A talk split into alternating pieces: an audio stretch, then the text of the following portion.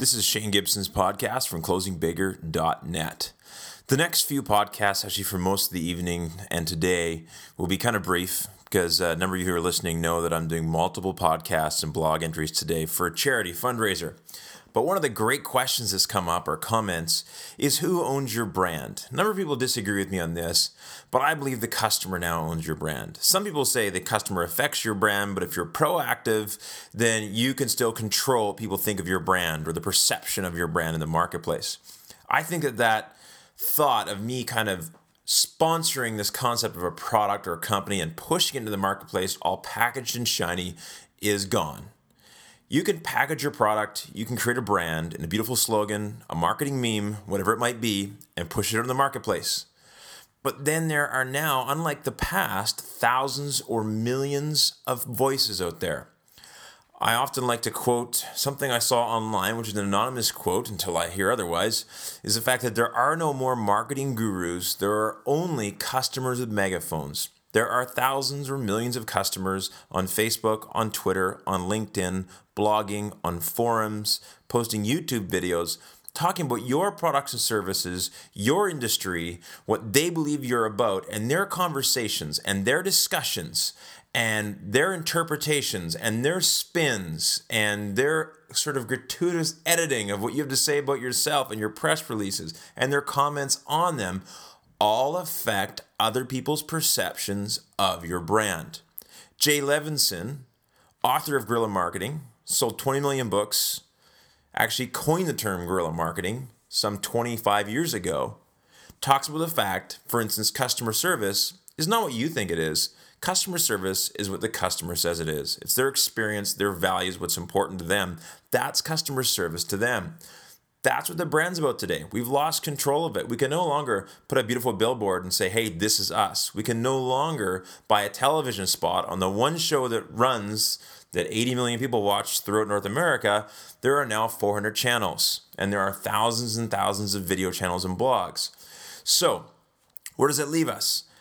I believe that we have to get involved in that conversation. We can affect our brand, but a big part of is listening to the consumer, finding out what's important to them before we move out there and push a brand out there. In fact, if you look at the book Free, The Future of a Radical Price, written by Chris Anderson, which is a new book that just come out. Chris is, of course, the author of The Long Tail.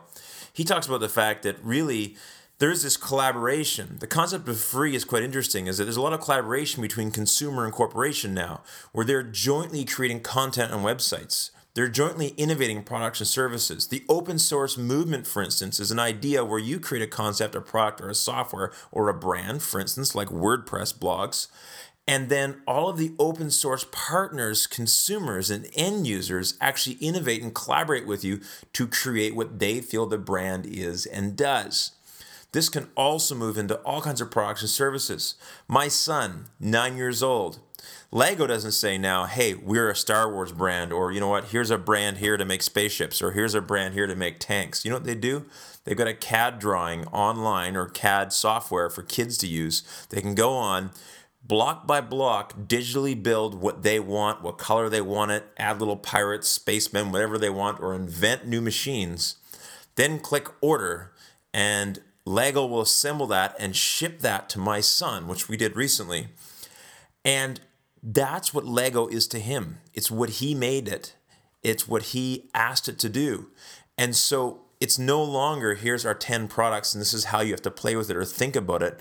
They now leave it up to the consumer to collaboratively create products, services, and the brand. So the only way you can really get great at branding or affecting our brand or having a focused brand is being flexible, open, communicative, and really, really listening to the consumer and our end market.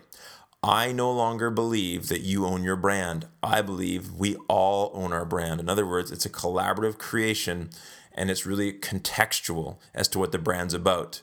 The more you blog, the more you're on Twitter, the more you listen, the more you respond, the more you engage, the more opportunities you have to host those conversations on your sites and on your networks, corporately or personally, the better chance you have of affecting what people feel about you, and the better chance you have of knowing what they feel about you as well. But gone are the days where you can tell me what product I want or the fact that I'm going to call it a Chevrolet and not a Chevy, because to me, it's a Chevy. Shane Gibson's podcast from closingbigger.net.